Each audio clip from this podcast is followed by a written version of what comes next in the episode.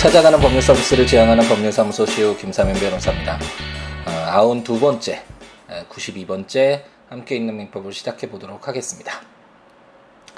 어, 가끔씩 이제 오락 프로그램을 이제 보게 되는데 에, 제가 이렇게 막 챙겨서 보진 않았었는데 요즘에 아들이 에, 워낙 음, 오락 프로그램을 좋아해서 이제 초등학교 1학년인데도 불구하고 뭐 런닝맨이나 무한도전 이런 것들을 너무 좋아해서 어, 저도 이제 같이 앉아서 어, 가끔씩 이렇게 보게 되는데요.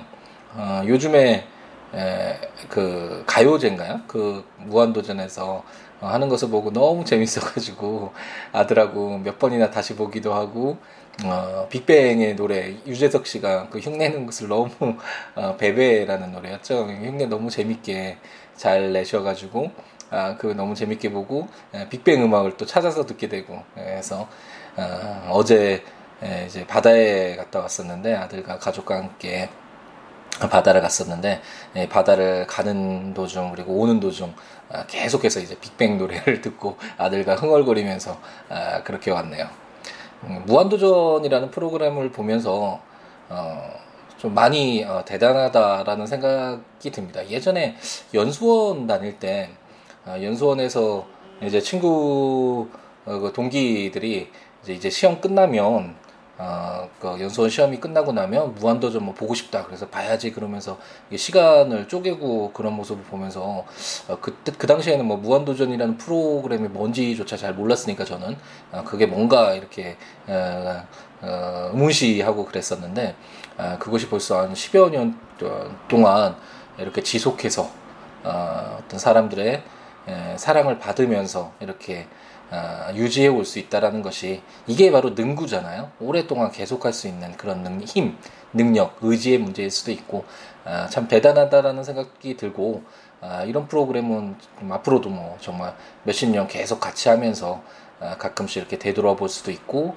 그 시대를 담잖아요. 어떤 뭐 음악이나 뭐 이런 영화나 이런 방송 프로그램도 그럴 수 있는데 오랫동안 계속되는 음, 프로그램이었으면 좋겠고 어쨌든 네, 음, 재밌게 예, 잘 보고 있다라는 아, 아, 그런 이야기를 하게 되네요. 왜 이야기를 하게 됐는지 아, 좀 의문이 들지만 음, 어쨌든 오늘은 가볍게 무한도전의 에, 그 어, 가요제인가요? 그 재밌었던 프로 기회가 되시면 시간이 되시면 한번 심심하시는 분들은 한번 보시면 어, 굉장히 재밌게 유쾌하게 어, 다시 행복한 마음으로 되돌아올 수 있지 않을까 아, 그런 생각이 듭니다.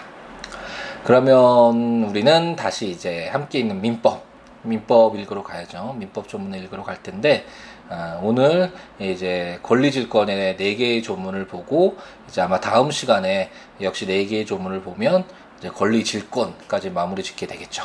그러면 아, 이제 동산질권, 권리질권을 마무리 지어서 아, 이제 질권, 담보물권에서 이제 두 번째 타자로 나왔었죠.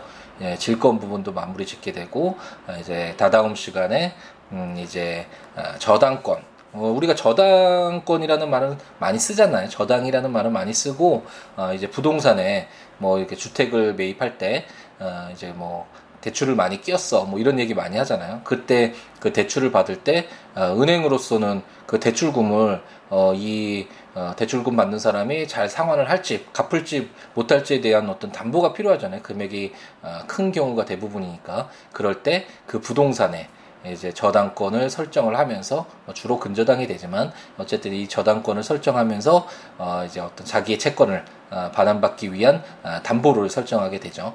예, 이런 저당은 현실에서도 많이 쓰이기 때문에 어좀 더 친숙하게 음 접근할 수 있을 것 같고요.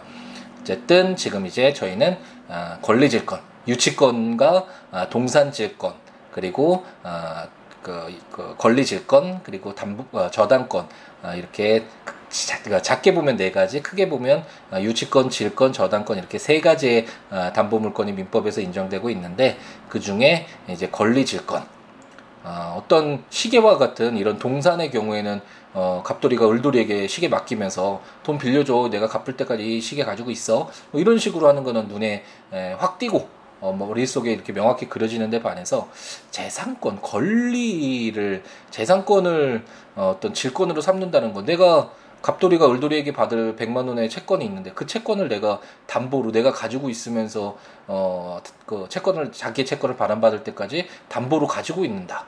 근데 그거는 제가 이렇게 손에 쥘수 있는 게 아니잖아요. 눈에 어, 명확히 보이는 것도 아니고 어, 그렇기 때문에 음 약간 동산 질권에 비해서 어 좀 간념화된 권리여서 어 좀 어려운 부분이 있다라고 설명을 드렸는데 이제 오늘 보게 될 어, 제 348조에서 어, 왜 어, 김사면 변호사가 어, 처음 공부할 때 어, 권리질권이 참 이해가 안 되고 어렵게 느껴졌는가라는 어, 그 어, 이유를 설명을 한번 어, 보여드리도록 하겠습니다.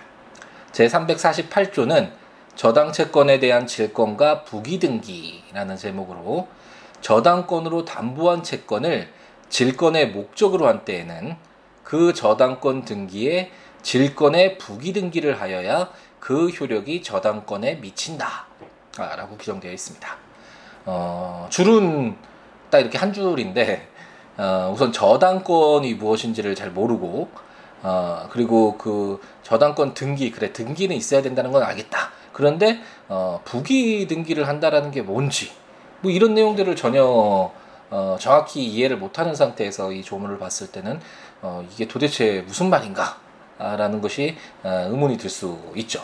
어, 저도 처음에 공부할 때 그랬고 어, 지금도 현실에서 그렇게 많이 질권을 사용하려 하지 않고 저도 재판이 지금 이제 500건이 넘는 500건이 넘는 재판을 해왔는데 사건을 담당을 해왔지만 아 질권과 관련된 내용의 사건을 담당해 본 적은 없는 것 같습니다. 지금 잠깐 생각을 해보면 음, 질권은 없었던 것 같아요. 어, 그만큼 이게 아무래도 우리가 흔히 접하고 자주 접하는 어, 그런 제도이고 그런 어떤 뭐 어떤 분쟁인 경우에는 그래도 어느 정도 쉽게 어, 접근을 할 수 있고 어, 이해가 그래도 어느 정도 아, 이렇게 응용을 하면서 할 수 있는 데 반해서 자주 쓰지도 않고 잘 들어본 용어도 아닌데다가 어, 이렇게 좀 여러 가지 배우지 못했던 어, 이런 내용들이 이렇게 첨부가 되면 아무래도 이해하기가 쉽지는 않죠. 그래서 어, 간단하게 어, 우리는 함께 있는 민법의 취지상 어, 우리는 어, 어떤 시험을 목적으로 하거나 어떤 심도 있는 논문을 쓰기 위해서 뭐 이런 공부를 하고 있는 게 아니잖아요. 어, 가볍게 어, 민법을 어, 친숙하게 느낄 수 있는 어, 그런 범위에서 이해 폭을 좀 더 좁히고 공부하는 범위를 좁혀가고 있는데 이 348조도 좀 더 간단하게 한번 예를 통해서 이해를 해보도록 하겠습니다. 이제 저당권 부분과 관련돼서는 이제 다음 시간 네, 동사 권리질권을 마무리 짓고 이제 저당권을 공부하게 될 것이다라고 이제 시작하면서 설명을 드렸는데 어, 저당권이라는 것은 어, 채무자가 담보로 제공한 부동산에 대해서 다른 채권자보다 우선 변제를 받을 수 있는 권리다라고 아, 이해하시면 됩니다. 근데 이렇게 이야기하면 어, 그게 뭐냐라고 당연히 의문이 들겠죠. 어, 구체적인 내용은 이제 나중에 어, 저당권 규정들을 읽을 때 좀더 어, 어, 이해 폭을 넓혀보도록 할 텐데 아까 말씀드렸듯이 은행에 대출을 받아서 이제 어, 건물을 샀다라고 했을 때 어, 그 은행 어, 금융기관으로서는 어, 그큰 금액을 이제 돈을 빌려주는데 대출을 해주는데 그 대출금을 어, 상환받기 위한 어떤 담보가 필요하잖아요. 그랬을 때 그 저당권을 그 건물에 저당권을 설정을 한다고 말씀을 드렸었죠. 예를 들었었죠. 그랬을 때 이제 그 저당권을 설정하는 이유는 유치권이나 동산질권에서도 설명을 드렸지만 담보권자의 목적은 그 담보물을 내가 계속 가지고 있는 게 목적이 아니잖아요. 결국은 자기의 채권을 어떻게 그 담보물을 통해서 어, 상환해서 자기의 채권을 어, 반환받을 수 있을 것인가. 그게 어, 담보권자의 유일한 목적이라고 할 수 있는데 그렇기 때문에 어, 저당권자로서도 그 금융기관으로서도 그 건물의 저당권을 설정받아서 등기에 금융기관 누구 근저당권자 뭐 이렇게 어, 기재시켜 놓으려고 그 저당권을 설정하는 건 아니잖아요. 결국은 대출금을 채무자가 갚지 못했을 경우에 어떻게 그 돈을 어, 반환받을 수 있을 것인가, 대출금을 반환받을 수 있을 것인가, 그것이 거의 어, 유일한 목, 그 어떤 목적이라고 할 수 있을 텐데 어, 이럴 때 어, 이제 그 저당권자는 금융기관은 만약 채무자가 계속 대출금을 갚지 못하고 이자도 갚지 못하고 상환 능력이 없다라고 판단이 들면 그 이제 그 저당권을 설정해 놓은 그 부동산을 뭐 경매를 신청하거나 이렇게 집행을 들어가서 그 건물을 팔아서 그 판돈으로 이제 그 대출금을 상환받을 수 있게 되는 거죠. 이게 바로 어, 담보물건, 저당권의 뭐 핵심적인 내용이라고 할 수 있을 텐데 이제 그 예를 통 어, 전제로 하고 한번 다시 제가 방, 방금 전에 말씀드렸던 어, 저당권이란 채무자가 담보로 제공한 부동산에 대해 다른 채권자보다 우선 변제를 받을 수 있는 권리다라고 설명드렸잖아요. 약간 이해가 좀더 어, 아까보다는 나아지시지 않았나요? 채무자가 이제 대출 받은 사람, 건물을 산 사람이 이제 담보로 부동 제공했어요. 부동 금융기관에 그 건물을 어 그래 이거 이 건물에 저당권 설정하세요라고 어 담보로 제공했잖아요. 근데 그 부동산에 대해서 어 만약 대, 채무자가 돈을 상환하지 못했을 경우에는 그 금융기관뿐만 아니라 다른 채권자들도 여럿 있을 수 있잖아요. 그랬을 때 저당권을 설정하는 이유는 그런 여러 가지 다른 채권자보다 우선해서 내가 지금 대출금 어, 큰 금액을 빌려주니까 이 건물을 통해서 내가 대출금을 상환받을 수 있도록 보장받기 위해서 어, 담보를 설정하는 것이니까 다른 채권자보다 우선해서 내가 1순위로 뭐 순위는 뭐 나중에 여러 가지 어, 변수가 있지만 어쨌든 다른 일반 채권자들보다는 우선해서 그 건물 판 돈을 어, 자기의 대출금으로 어, 이제 상환받을 수 있다. 아, 라고 생각을 하시면 되고 이제 다시 한번 마지막으로 읽어볼게요. 저당권이란 채무자가 담보로 제공한 부동산에 대해 다른 채권자보다 우선 변제를 받을 수 있는 권리. 이제 어떠신가요? 어, 어느 정도 어, 처음에 이야기했을 땐 아, 이게 한국말인가? 뭐 어떤 다른 외계어를 하는 것이 아닌가라고 설명 어, 의문이 들으실 수도 있었지만 이렇게 이해를 천천히 하나둘씩 어, 하다 보니까 아 그렇구나라고 조금 어느 정도 어, 머릿속에 그려지고 좀 가깝게 느껴지지 않나요? 어, 저당권이란 바로 어, 채무자가 그 부동산에 질권하고 다르죠. 질권은 동산이었잖아요. 특히 동산 아 물론 이 권리 질권은 약간 다르지만 어 질권 그러면 일반적으로 동산 질권을 생각하시면 되는데 이런 시계와 같은 어 이런 동산을 건네주고 어 돈을 어 뭐 돈을 빌리거나 이런 어, 이랬을 때 어, 설정되는 권리가 물건이 어, 질권인데 반해서 어, 부동 어, 저당권은 이제 부동산에 이제 다, 어, 저당권을 설정을 하고 다른 채권보다 우선 변제를 받을 수 있는 권리다 라고 생각을 하시면 되겠고 구체적인 내용은 이제 저당권 들어가서 좀 자세히 살펴보도록 하겠습니다. 어쨌든 이제 어, 348조 다시 돌아와서 이제 갑돌이가 을돌이에게 돈을 빌리면서 어, 이제 자신의 토지에 저당권을 설정해 주었다라고 가정을 해보겠습니다. 그렇다면 이제 을돌이가 갑돌이에게 에, 돈을 받을 채권을 가지고 있, 게 되겠죠. 천만 원을 한번 빌렸다고 한번 해보죠. 어, 그래서 어, 이제 을돌이가 갑돌이에게 천만 원을 받을 채권이 있는데 음, 천만 원은 큰 돈이잖아요. 그래서 어, 을돌이가 갑돌이에게 야, 내가 이 천만 원 받아받을 수 있도록 있다는 것 좀 보장할 수 있도록 담보 뭐 설정해. 그래서 그 갑돌이가 어, 그래 그럼 내 소유 부동산 있는데 그 건물에 저당권 설정해라. 그래서 이제 갑돌이가 설정해준 어, 저당권 에 의해서 담보되는 채권을 을돌이가 가지고 있었다라고 가정을 해보겠습니다. 어, 여기서 또 참고로 해야 되는 건 아, 우리가 물권편 들어와서 물권편 총칙에서 배웠죠. 공통적으로 물권에 공통적으로 적용되는 내용을 담고 있는 총칙에서 어, 부동산 어, 물건이 변동되기 위해서는 뭐가 필요하다고 했죠? 동산의 경우에는 시계와 같은 동산의 경우에는 어, 소유권이 변동되기 위해서 그러니까 물건을 소유권으로 대체해서 우리가 이해를 했었잖아요. 이 소유권이 변동되려면 시계를 건네주는 인도의 요건이 필요했잖아요. 그거와 같이 어, 동산과 달리 어, 부동산의 경우에는 등기가 필요하다라고 말씀을 드렸죠. 그렇기 때문에 어, 저당권을 설정하는 데 있어서는 당연히 등기가 되어 있을 것이고 을돌이가 이제 갑돌이 부동산의 어, 저당권자 라고 어, 이제 기재가 되어 있었을 것입니다. 그래서 어, 이제 이런 경우가 있었는데 어, 이제 을돌이가 갑자기 급전이 필요한 어, 사정이 생겼습니다. 그래서 어, 뭐, 뭐 어떤 담보로 자기 재산으로 담보를 맡긴 다음에 돈을 빌리고 싶었는데 어, 마땅히 뭐 동산도 없었고 부동산도 다 없었다라고 해보죠. 자기가 유일하게 좀 담보로 삼을 수 있을 만한 건 어, 갑돌이에게 받은 이 천만 원의 채권 이 채권을 어떻게 담보로 해서 아, 내가 돈을 빌리고 싶다라고 생각을 들었다고 한번 가정을 해보죠.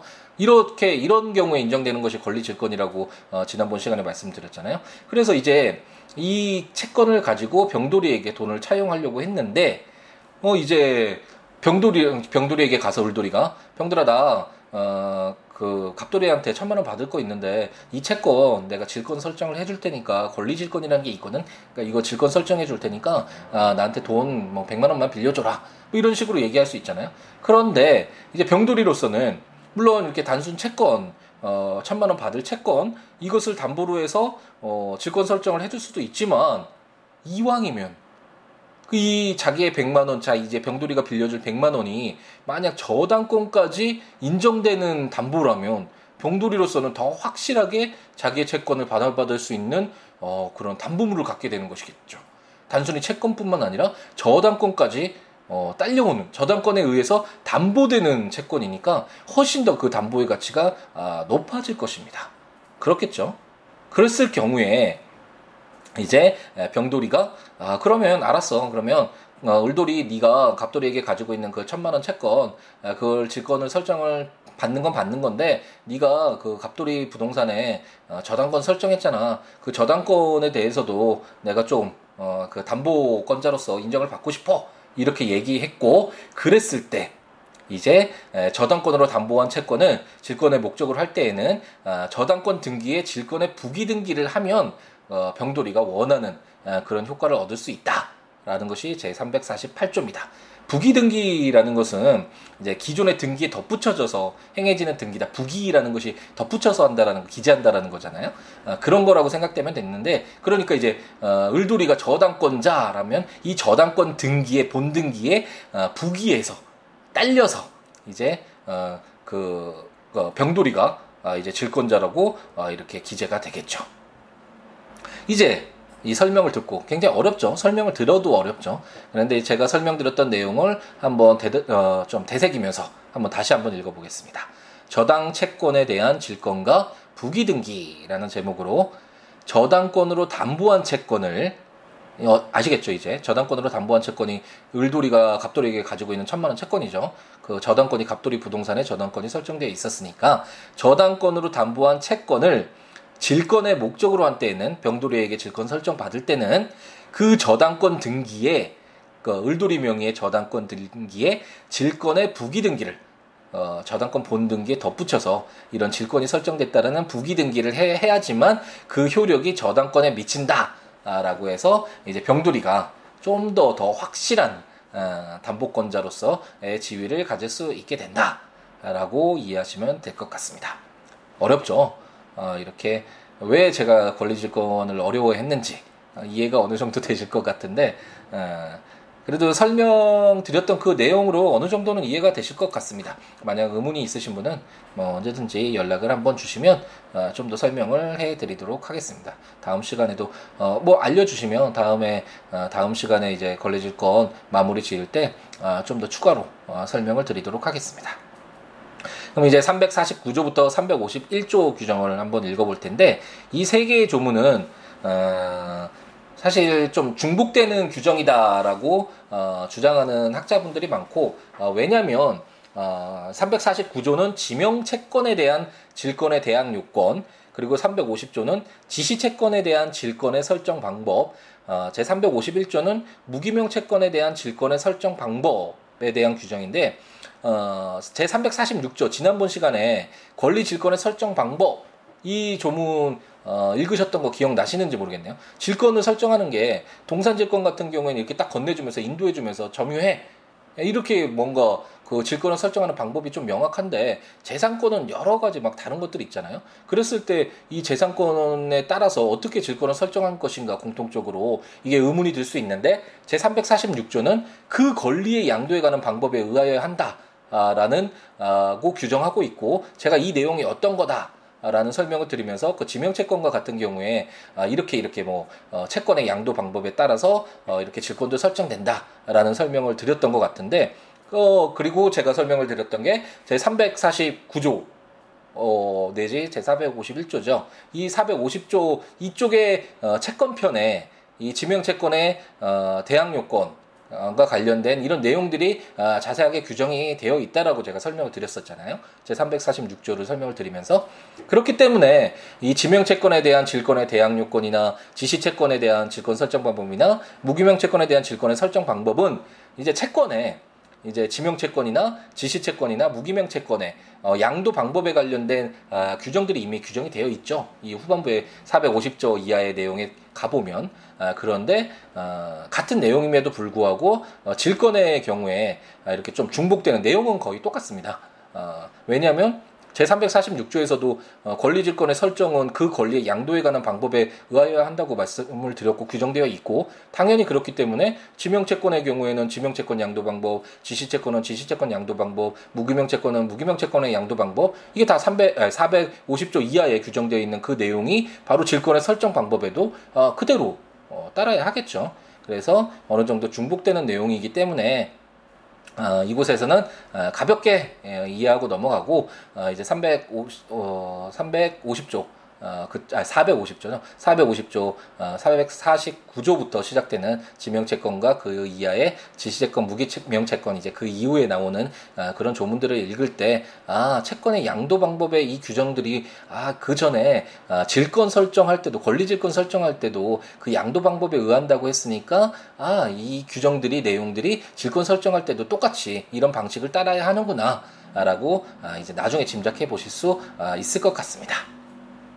그럼 이제 제 349조를 간단하게 이, 어, 읽어보면 지명채권에 대한 질권의 대항요건이라는 제목으로 제 1항 지명채권을 목적으로 한 질권의 설정은 설정자가 제 450조의 규정에 의하여 제3채무자에게 질권 설정의 사실을 통지하거나 제3채무자가 이를 승낙함이 아니면 이로써 제3채무자 기타 제3자에게 대항하지 못한다.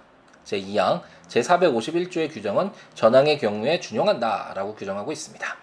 어, 여기에도 나와 있죠. 이제 제 450 규정이나 50조 규정이나 제 451조 규정 뭐 준용된다 뭐 이런 내용들 어, 나와 있잖아요. 왜냐하면 어, 지명채권의 경우에는 지명채권을 질권 설정하는 방법은 지명채권 양도 방법과 동일하니까 당연히 그 규정들이 아, 거의 그대로 적용이 될 것이고 다만 약간 차이점을 느끼셨을 분도 계실 것 같은데 지시채권과 무기명채권은 질권 설정 방법 제346조에서도 권리 질권의 설정 방법이었잖아요.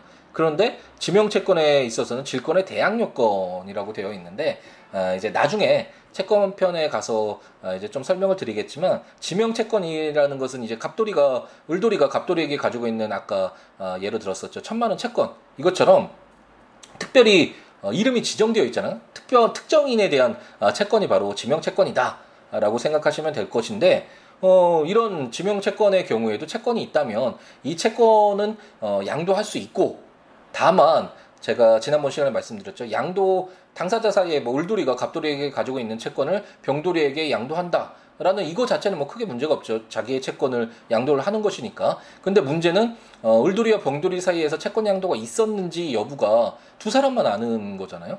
그렇기 때문에 좀 더 명확히 할 필요가 있어서 오히려 어 뭐 그 채무자인 갑돌이나 아니면 제3자인 정돌이나 이런 어떤 제3자들에게 채무자나 제3자들에게 어떻게 이 채권이 양도되었음을 확인받고 대항할 수 있을지 그것이 중요하다고 지난번 시간에 말씀드렸죠. 그렇기 때문에 제349조에서도 원리 원래는 지명 채권에 대한 질권의 설정 방법 이라고 해서 사실 질권의 설정 방법이 나와야 되겠죠. 그렇지만 어, 지명채권은 약간 특이하게 대항 요건이 어, 중요시되고 이거는 나중에 어, 제 어, 449조 450조, 451조를 어, 읽으면서도 어, 이해를 하실 수 있을 것 같습니다. 대항 요건이 왜 중요하고 어, 질권의 설정 방법도 어, 왜 대항 요건이라는 이런 제목으로 349조에서 어, 규정하고 있는지는 이제 나중에 어, 이제 채권, 지명 채권 내용들을 읽어보면서 좀 더더 어, 자세하게 확인해 보도록 하겠습니다. 그럼 이제 제 350조는 지시채권에 대한 질권의 설정 방법 이라는 제목으로 지시채권을 질권의 목적으로 한 질권의 설정은 증서에 배서하여 질권자에게 교부함으로써 그 효력이 생긴다라고 규정하고 있습니다. 그럼 여기서 뭐 지시채권의 양도 방법은 당연히 나중에 이제 채권편에 나오겠죠. 어, 그래서 그때 확인해 보면 되는 것인데 어, 여기서 간단하게 설명드리자면 지시채권이라는 것은 어, 어음 생각하시면 됩니다. 그 어음 종이에 누구 누구한테 어, 지급하라라는 어, 뭐 발행인도 있고 그 지급 받는 사람도 있잖아요. 지급일도 있고 금액이 얼마고 뭐 이런 것들이 적혀져 있잖아요. 이것처럼 어, 특정인이나 그가 지시한 자에게 그 어원 발행인이 지시한 사람에게 어, 변제해야 되는 그런 채권이 바로 증권적 채권 바로 지시 채권이다 라고 생각을 하시면 될 것인데 이런 지시 채권을 이제 양도하는 방법은 나중에 채권편에 나오겠죠. 이 양도하는 방법도 바로 그 증서에 이제 배서해서 나 이거 누구에게 뭐 넘겨준다 뭐 이런 식으로 사인하고 자필로 어, 이런 배설해서 질권자에게 그 지시 어음 뭐 지시 채권을 어, 이제 교부한다 넘겨줌으로써 어, 이게 양도의 효력이 발생을 하거든요. 그것처럼 어, 제 346조에서도 권리 질권 설정은 그 권리의 그 권리의 양도에 관한 방법에 의한다고 되어 있고 지시채권 양도는 배서와 어 그 배서와 교부죠. 배서와 교부로서 양도된다고 규정되어 있으니까 당연히 질권의 설정 방법도 어, 그 증서의 배서에서 질권자에게 교부함으로써 효력이 발생을 하겠죠. 제 355, 제 350조는 그 내용을 그냥 중촉적으로 좀 규정하고 있는 내용이다. 라고 생각하고 어, 가볍게 예, 넘어가시면 될 것 같습니다. 그럼 이제 오늘 마지막 보게 될 제 351조를 읽어보면 무기명 채권에 대한 질권의 설정 방법 이라는 제목으로 무기명 채권을 목적으로 한 질권의 설정은 증서를 질권자에게 교부함으로써 그 효력이 생긴다라고 규정하고 있습니다. 여기는 이제 똑같죠. 지명채권이랑 지시채권 어, 내 내용을 규정들을 읽으면서 아, 이제 계속 반복했으니까 아, 이 무기명 채권도 당연히 채권편에 양도 방법 규정이 있겠구나. 그 내용이 여기 어, 유사하게 거의 동일하게 어, 규정되어 있겠구나 이 내용은 아실 거고 이제 우리가 알아야 되는 건 무기명 채권은 그럼 뭐냐 이것만 아시면 되는 거죠. 어, 무기명 채권이라는 것은 채권자 이름이 표시되지 않는 채권을 말합니다. 어, 지명 채권의 경우에는 을돌이가 갑돌이에게 가지고 있는 특정인에 대해 가지고 있는 그런 채권이었고 지시 채권은 어음과 같이 그 어음에 기재되어 있잖아요. 누구한테 이 어음에 기재된 금액이 어, 지급되어야 되는지 어, 이런 것이 지시채권인데 반해서 무기명 채권은 채권자 이름이 표시가 되어 있지 않은 채권을 말하는데 상품권 상품권 그냥 들고 있으면 누구나 사용할 수 있잖아요. 그 상품권에 꼭 누구 이름이 들어가 있어서 그 사람만 그 상품권이라는 그 권리를 채권을 행사할 수 있는 것이 아니잖아요. 이런 것을 바로 어, 무기명 채권을 어, 이라고 할수 어, 있는데 이런 무기명 채권은 뭐 배서도 필요 없겠죠. 내가 이 권리를 누구에게 뭐 넘겨준다. 뭐 이런 게 쓸 필요도 없이 그냥 상품권 그냥 갑돌이가 을돌이에게 어 나 너 생일 축하해 이 상품권으로 뭐 맛있는 거 사 어 맛있는 상품 먹어 이런 식으로 상품권을 건네줬을 때 이게 교부잖아요. 교부하면 어, 권리 넘어가잖아요. 어, 무기명채권의 권리가 양도되는 방법도 바로 이런 교부고 질권도 설, 질권의 설정도 당연히 그 권리의 양도에 관한 방법에 의한, 의하기 때문에 어, 당연히 교부로서 그 무기명 채권을 아, 교부함으로써 그 효력이 생긴다라고 규정하고 있는 것이다라고 생각을 하시면 아, 될것 같습니다. 아, 좀 어려운 부분이긴 한데 그렇게 어렵지는 않죠. 그래도 최대한 어, 제가 이해하는 바대로 아, 저도 뭐 질권을 아까 말씀드렸듯이 질권과 관련된 사건을 한 적은 없어서 아, 이것이 뭐 정확하게 그 사례에서 아, 정말 응용되고 아, 그런 내용까지는 잘 알지 못하기 때문에 아, 그렇지만 그래도 어쨌든 제가 이해하는 범위 내에서는 아, 최대한 좀 아, 쉽게 설명을 드리려고 했고 아, 그렇게 크게 이해하지 못할 내용은 또 없지 않나라는 그런 생각을 해봅니다. 근데 어려운 내용들 지금 어, 읽고 있으니까 법조문들 함께 보면서 어, 들으시면 좋을 것 같고 어, 국가법령정보센터 센터죠. 인터넷으로 법제처에서 나와 있는 국가법령정보센터 들어가셔서 우리나라에서 시행되고 있는 법률 모두 다 검색해 볼 수 있으니까 우선 민법 치셔서 349조 348조부터 오늘 읽었죠. 348조부터 딱 이렇게 검색을 해서 어, 조문들을 읽고 그리고 제가 말씀드리는 내용들을 다시 한번 들으시거나 되새기면서 아, 이제 자기 것으로 만드는 가정을 어, 가지셔도 좋을 것 같고 어, 제가 전자책으로 발간한 함께 있는 민법, 민법 총칙, 물권편, 채권 총론 나와 있는데 거기에 이제 해당 조문과 설명들 어, 적혀져 있으니까 어, 조문들과 설명들 보시면서 어, 다시 한번 들으셔도 좋을 것 같습니다. 또는 제 블로그 siwo.net, siwoolaw.net 블로그에 이런 해당 조문과 설명들이 있으니까 찾아오셔서 읽으시면서 들으셔도 좋을 것 같고요. 어, 이제 이런 함께 있는 민법뿐만 아니라 뭐 법률 어, 상담이나 어, 아니면 뭐 여러 가지 사는 살아가는 이야기 어, 이런 내용들 어, 뭐 그래서 서로 이야기를 나누고 한번 인연을 맺어서 어, 서로 함께 살아가자라고 생각되시는 분들은 언제든지 연락을 주셔서 음, 같이 어, 인연을 맺었으면 좋겠습니다.